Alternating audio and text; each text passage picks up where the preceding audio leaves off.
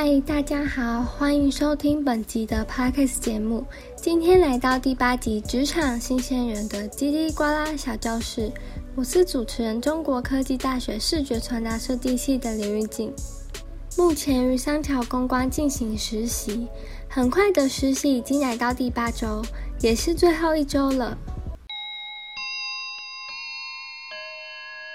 听到这声音，就代表着实习已经接近尾声。要结束了，个礼拜是最后一次的报告，主题是期末影片。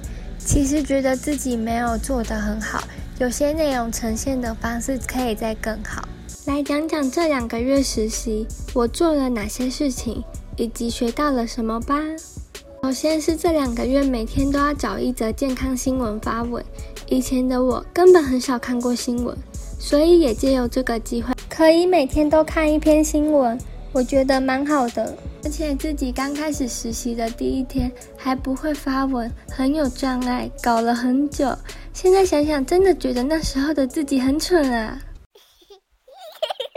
还有每天都要打日报，和在脸书发一篇心得，把做过的事情或发生过的事情打在日报上记录下来。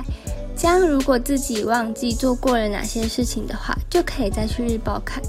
还有每周三都要报告，这真的让我超痛苦的，因为我超级不会讲话，而且紧张就会很容易卡词。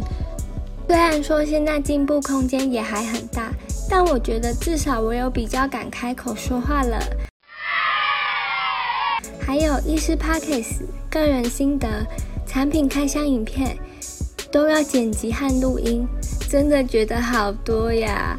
前面刚开始的两周，真的觉得压力很大，很吃不消啊！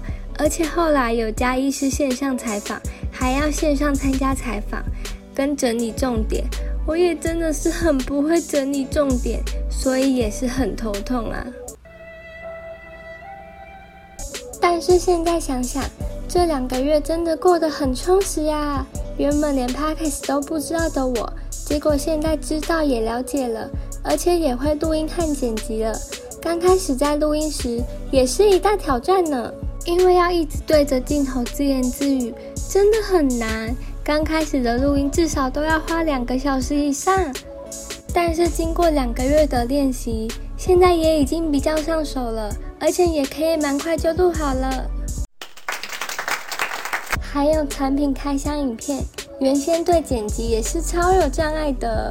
还记得刚开始的第一周，在研究要用什么软体剪辑影片，还有去想产品开箱影片里面要放些什么。